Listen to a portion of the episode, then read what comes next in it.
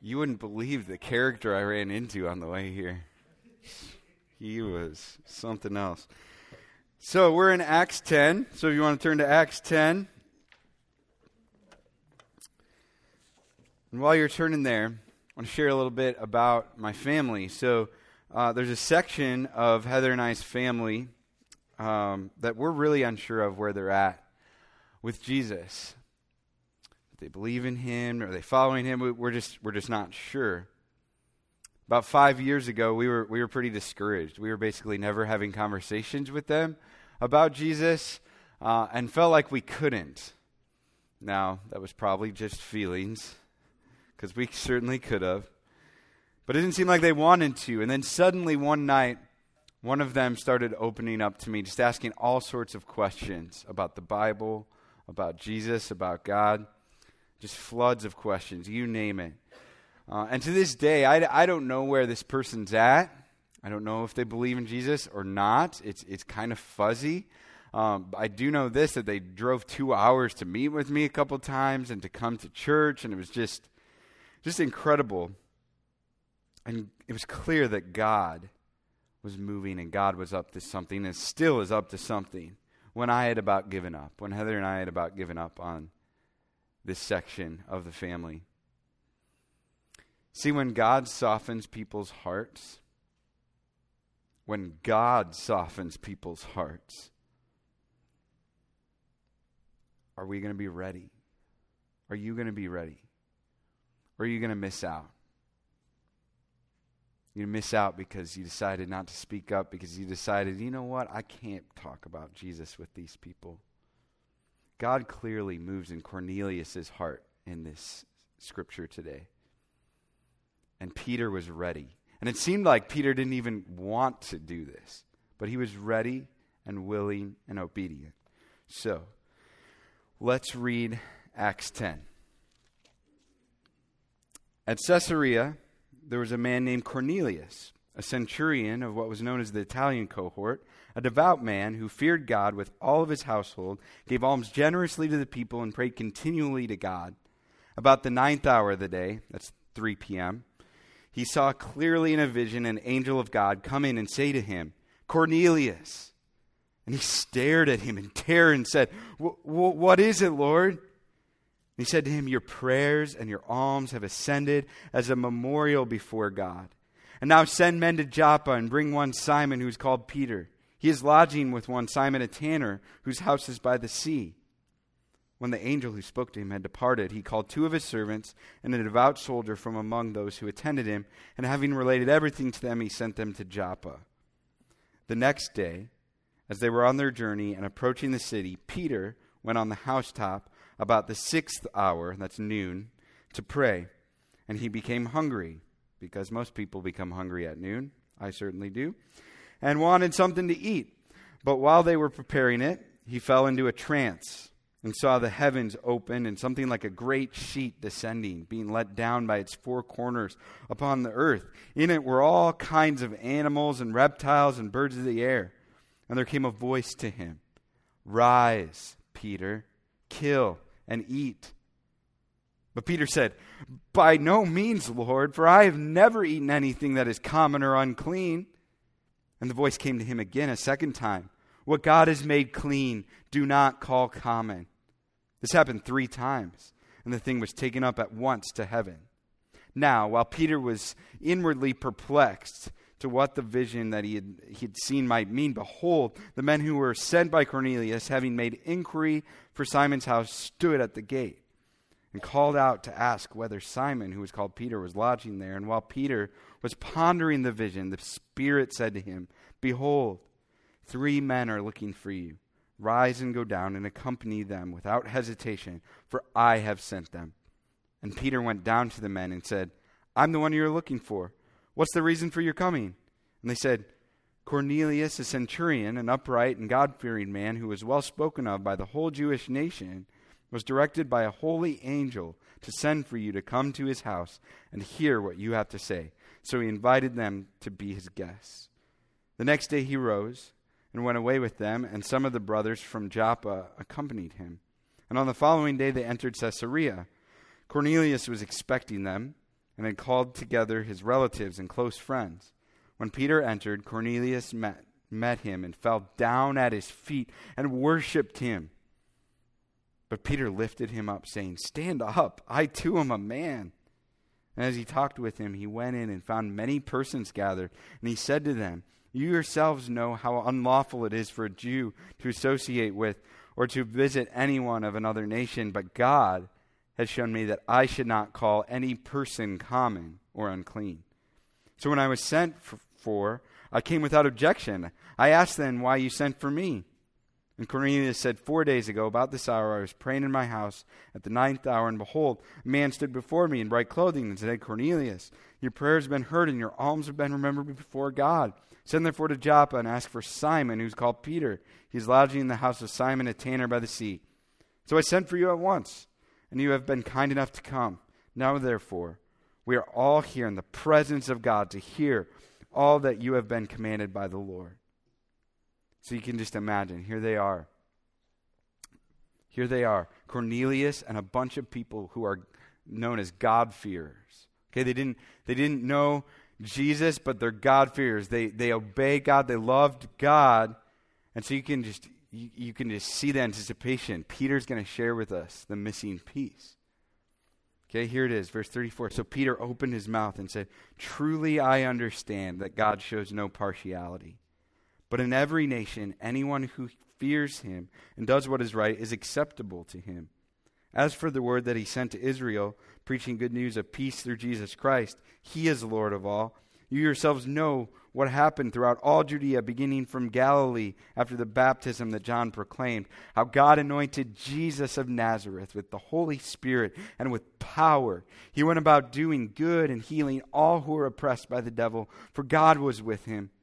And we are witnesses of all that he did both in the country of the Jews and in Jerusalem. They put him to death by hanging him on a tree, but God raised him on the third day and made him to appear not to all the people, but to us who had been chosen by God as witnesses, who ate and drank with him, and he rose after he rose from the dead. And he commanded us to preach to the people and to testify that he is the one appointed by God to be judge of the living and the dead.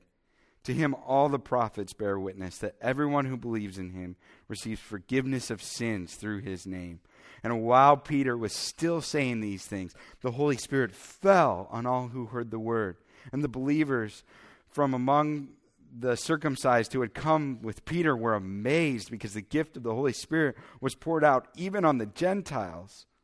Verse 46 For they were hearing them speaking in tongues and extolling God. Then Peter declared, Can anyone withhold water for baptizing these people who have received the Holy Spirit just as we have? And he commanded them to be baptized in the name of Jesus Christ. Then they asked him to remain for some days. Okay, why did all of that just happen? A lot just happened. I know that was a lot to take in.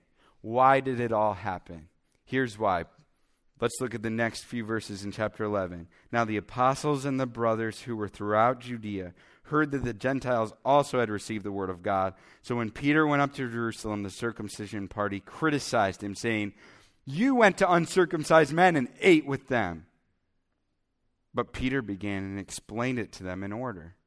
And then he explains everything we read in verse 10, in chapter 10, and then we get to the, to verse 18.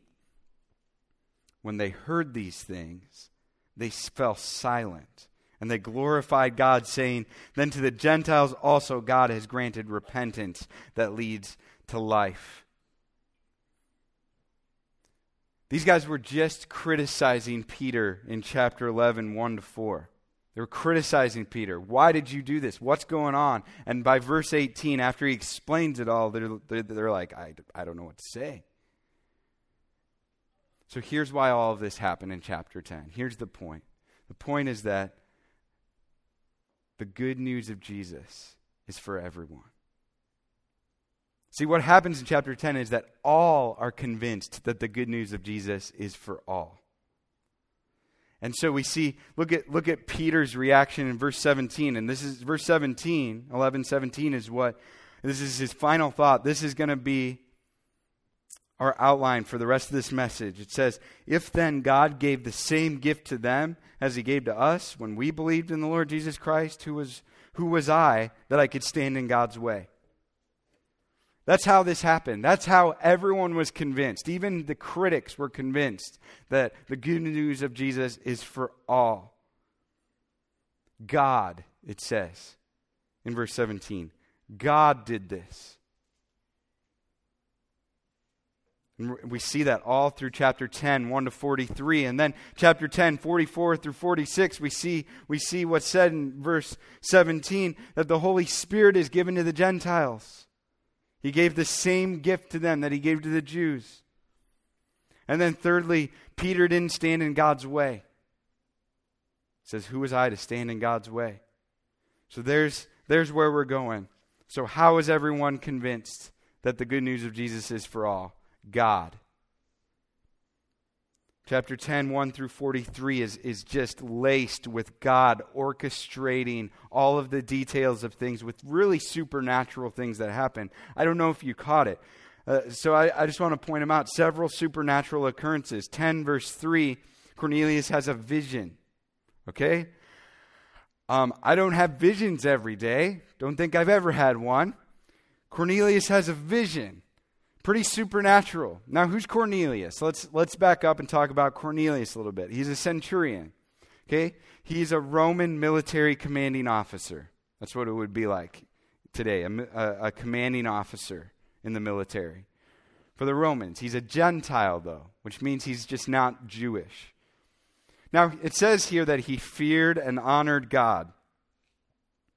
He was like the Ethiopian eunuch we saw a few chapters earlier and others. They, there are other people like this known as God-fearers. And they were known as this because they weren't Jewish and they also were not circumcised. So they weren't allowed in the same places that the Jews were in the temple when they came to worship God in Jerusalem. But their hearts were in the right spot, their hearts were seeking after God. And we also learned about Cornelius that he's generous and that he's a prayer. Okay, he didn't just pray, it says he prays continually. Okay? This guy is pretty hardcore. And then Cornelius has a vision. It's at 3 p.m.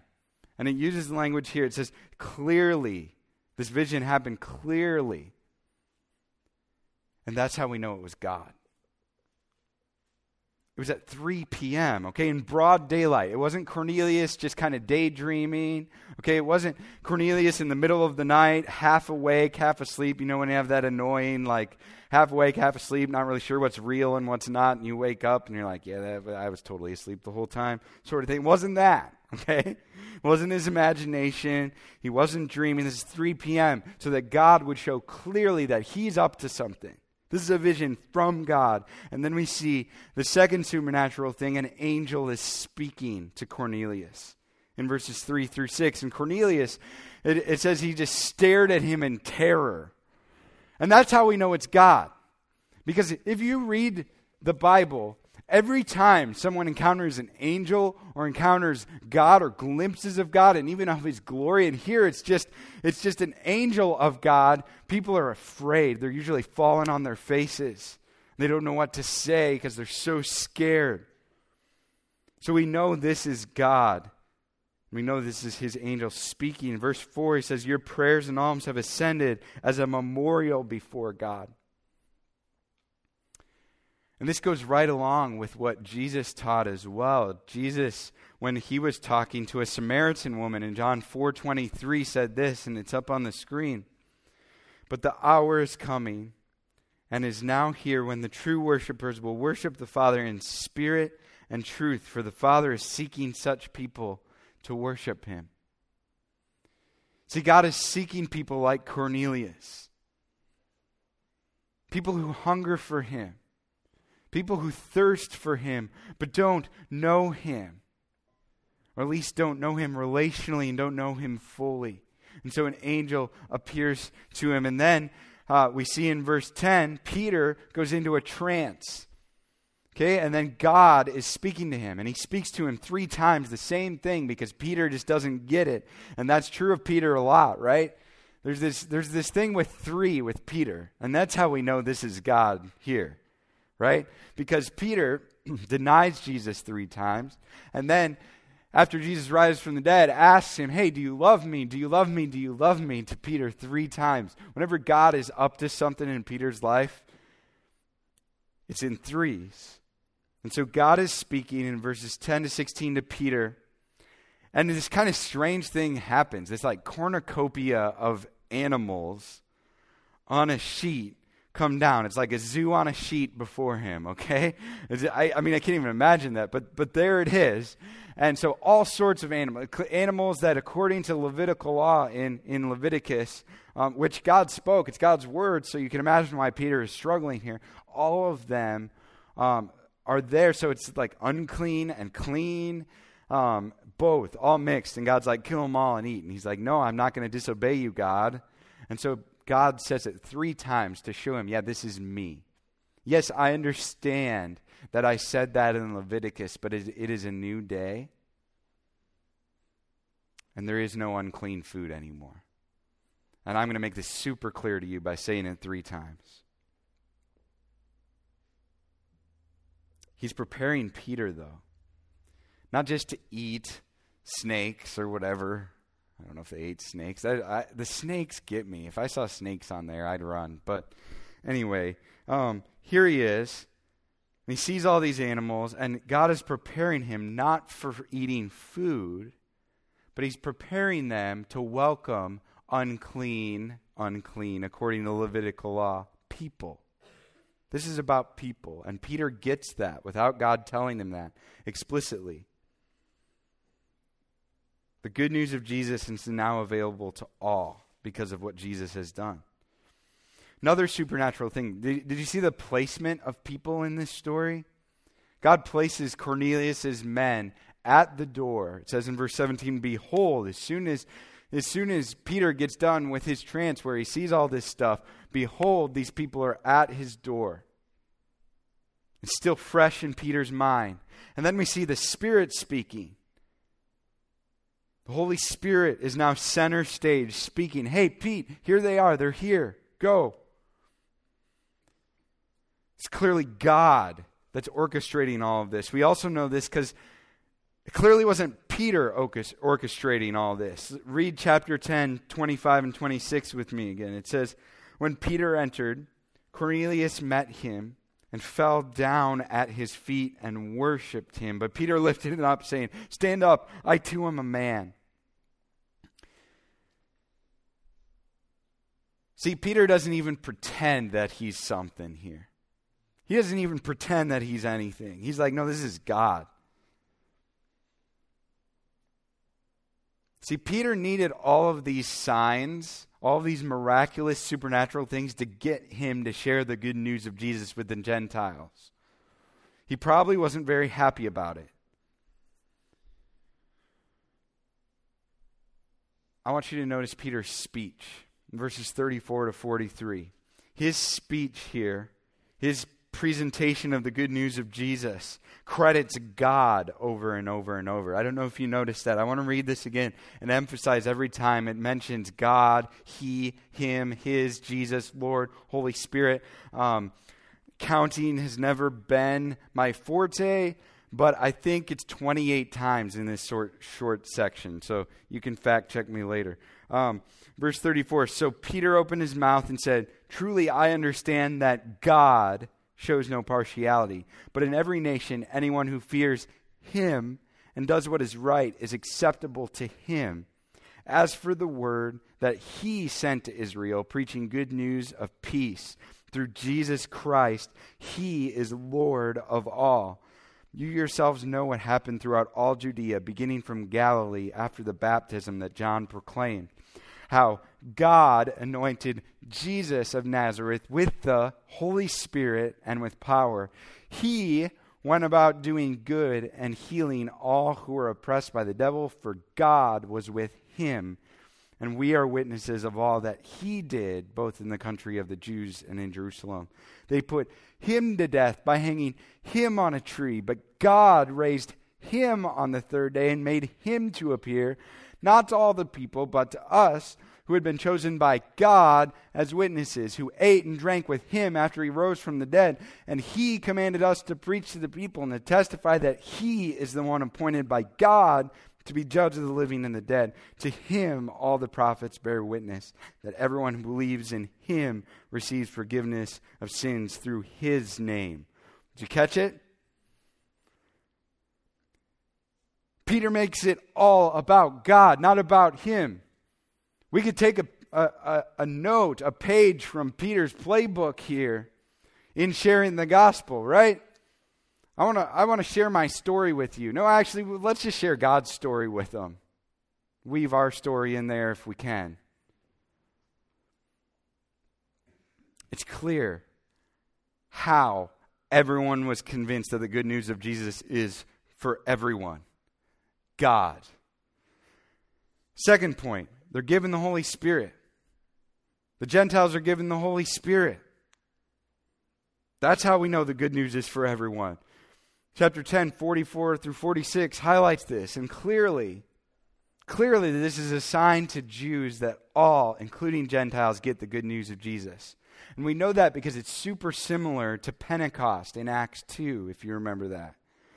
So in verse 44, the Holy Spirit falls. Bam, without warning, the Holy Spirit falls on the Gentiles.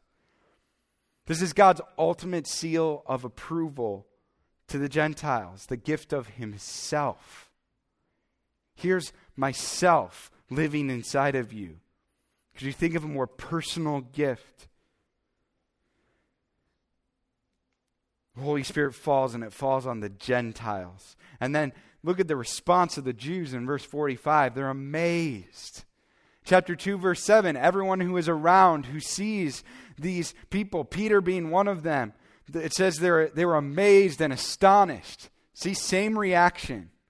God's setting this up so it's the same, well, very similar at least, circumstance. And they have a similar response. Jaw, it's jaw dropping. The good news of Jesus. Wow, it really is for everyone, not just for the Jews.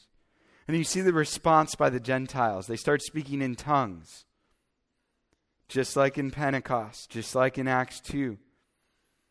This is confirming that the good news of Jesus is as much for the Gentiles as it is for the Jews, because they had the same type of experience to prove that to these Jews. Now, I just want to say here that this is descriptive, not prescriptive. I know I've said that a lot, but it's really important to repeat that in the book of Acts. But how do we know that this is descriptive? Them speaking in tongues right after they received the Holy Spirit and not prescriptive. How do we know that? Here's how we know Peter and John, who are center stage here. We don't know if John's here, but it's likely that he's here at this point, in chapter 11 at least. Peter and John say absolutely nothing about speaking in tongues the moment after you believe in Jesus and receive the Holy Spirit. They had plenty of chances to. First Peter, Second Peter,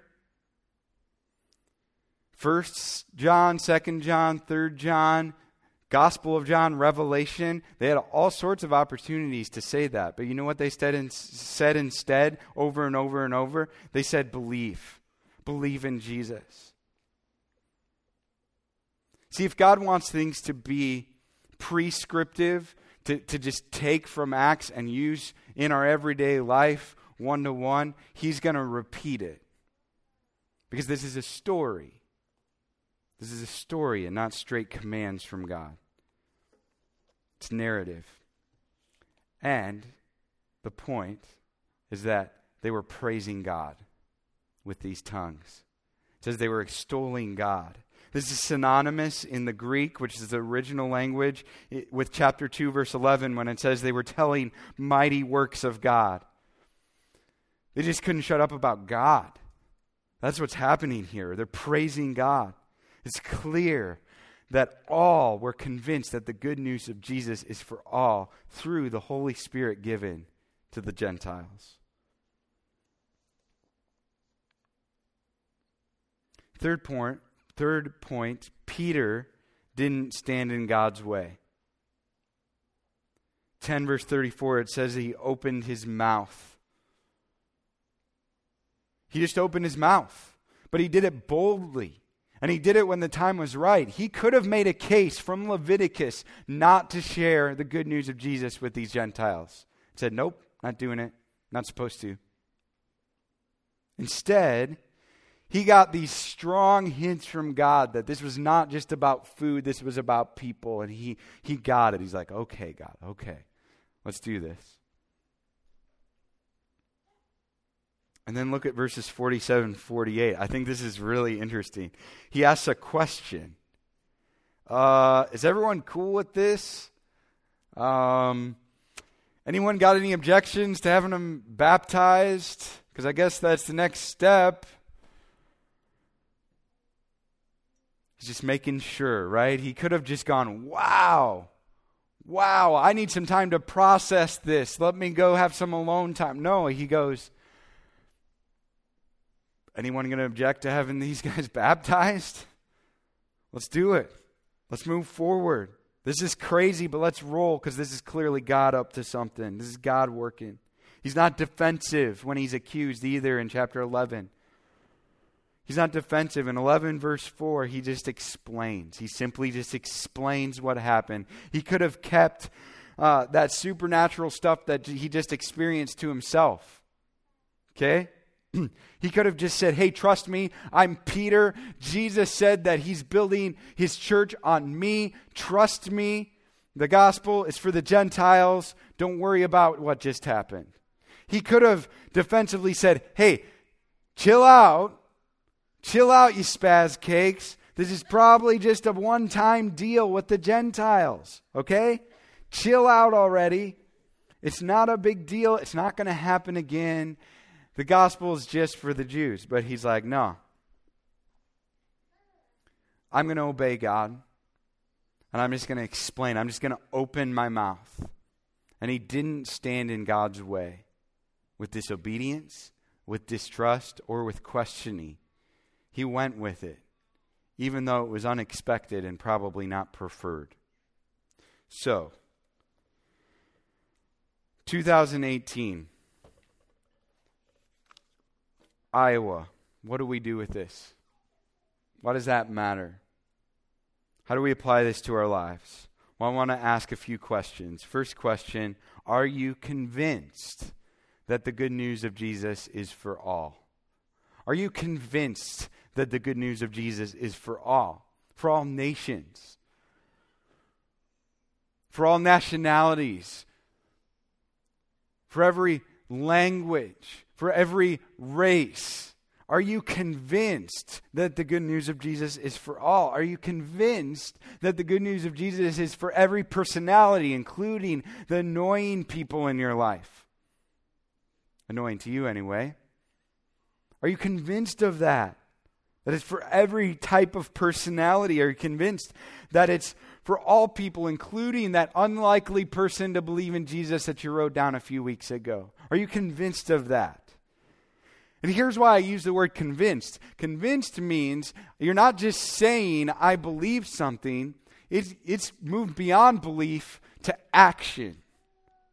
You put your money where your mouth is, so to speak. So, what in your life shows that you're convinced that the good news of Jesus is for all?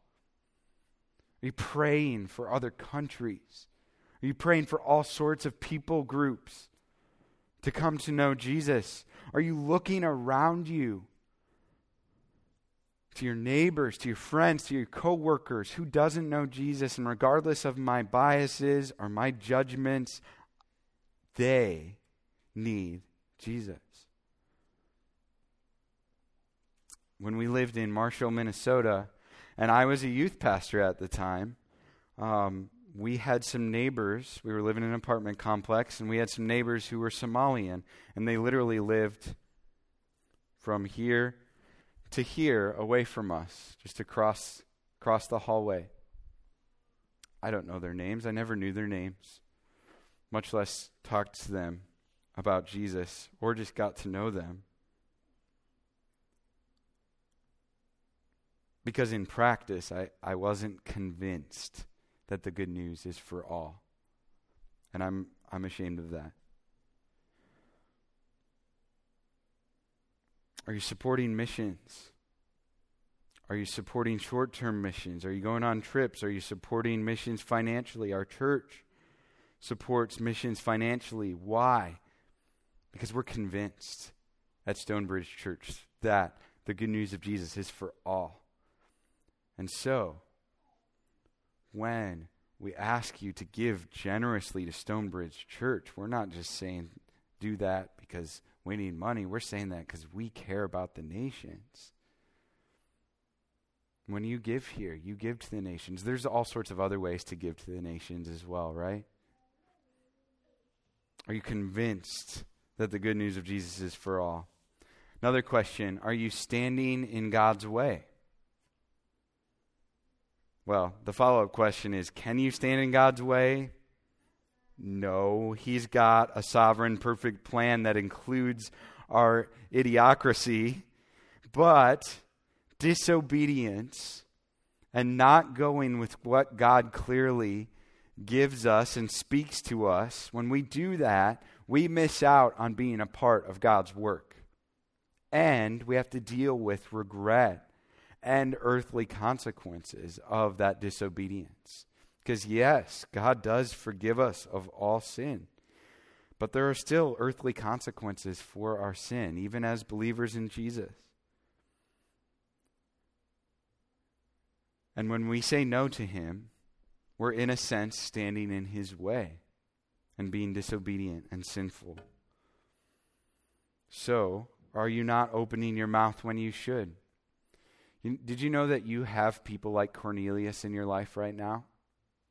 People that you probably don't even expect or realize who are hungry People like Cornelius, who God is working on their heart. They maybe even be praying and reading a Bible on occasion. And they just need you to open your mouth and talk about Jesus with them. But you're too afraid. I'm too afraid. Do you see the gravity of this? Are we standing in God's way? Use those windows, use those doors in conversations to share about Jesus. When someone asks you inevitably tomorrow how your weekend was, you're here today, aren't you? Will you include the fact that you went to church? I'm not saying that'll even bring that conversation anywhere, but it could. Because if they're like Cornelius, they're to be they're to latch onto that and start asking you questions.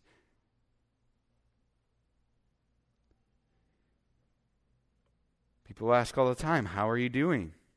Maybe you're not doing too well. And you say, You know what? I'm having a hard time being joyful, even though I have all the reason in the world to be.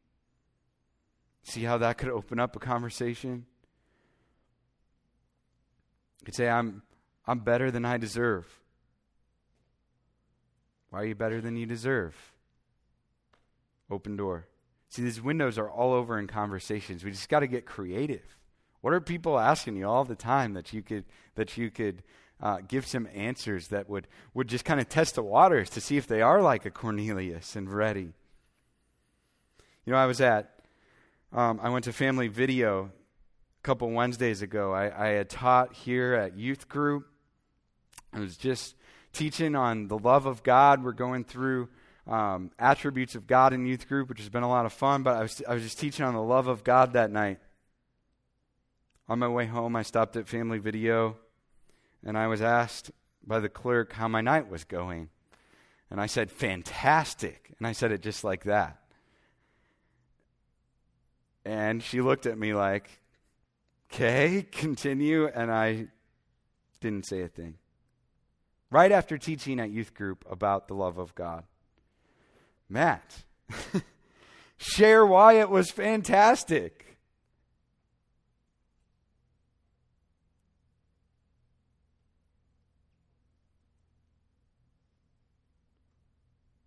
You may be like, what do I say? I don't, you know, I don't, how do I share the gospel? How do I share the good news of Jesus? And, and I know, I know from, from talking to people that a great way to do that, and how people are definitely doing this, is inviting people to church. Keep doing that. That's fantastic. They are going to hear the good news of Jesus here every week. I promise you that. However, most people need someone to take them aside after a church service and say, hey, what do you, what do you think of that? Or, what do you think of this scripture? Let's talk about it. It can't end there. Here's what you can say just read Acts 10 38 through 43. Read Peter's sermon. He does a great job. Why don't, why don't you just use him? Acts 2, Acts 4, Acts 5 all have clear gospel presentations, presentations of the good news of Jesus for you. Other places as well, but Acts is just full of those. You don't need fancy booklets and acronyms. I mean, those are helpful sometimes. I'm not knocking them. They're, they've been effective in some people's lives. But I'm just saying, like, it's not that hard. Read. Let God speak for himself. And then follow up. Ask, what's this say about God? What's this say about Jesus? What's this say about humans? And then verse 43, chapter 10, 43. Well, looks like you need to believe. Have you believed? It's simple. You can do it. Are you not obeying God when He's clearly telling you to do something? See, what if Peter or Cornelius had disobeyed God here? What if Mary and Joseph, unlikely random teenagers used to bring the Savior into the world, just said, Nope, I don't want to be part of that God? And then later they find out that God used this other couple, and they went, Oh, you, you know the regret they would have lived in the rest of their lives? Are you not obeying God when He's clearly telling you to do something? Not just with sharing the good news of Jesus, but with, with anything. You probably have something come into your mind right now, and, and certainly you need to test everything with Scripture because God's not going to say something to you that doesn't line up with Scripture. But listen to Him.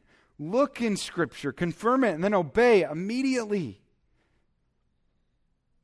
Don't stand in God's way. A great question to ask around the dinner table or ask a connection group would be this What is God clearly telling you to do right now that you're not? What's God clearly telling you to do right now that you're not? Are you standing in God's way? So, do you believe are you convinced that the good news of Jesus is for all?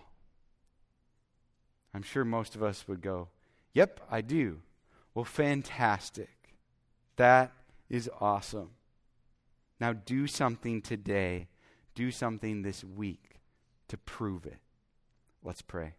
God, I thank you that the good news is not just for the Jews because none of us, as far as I know, in this room would have no chance then.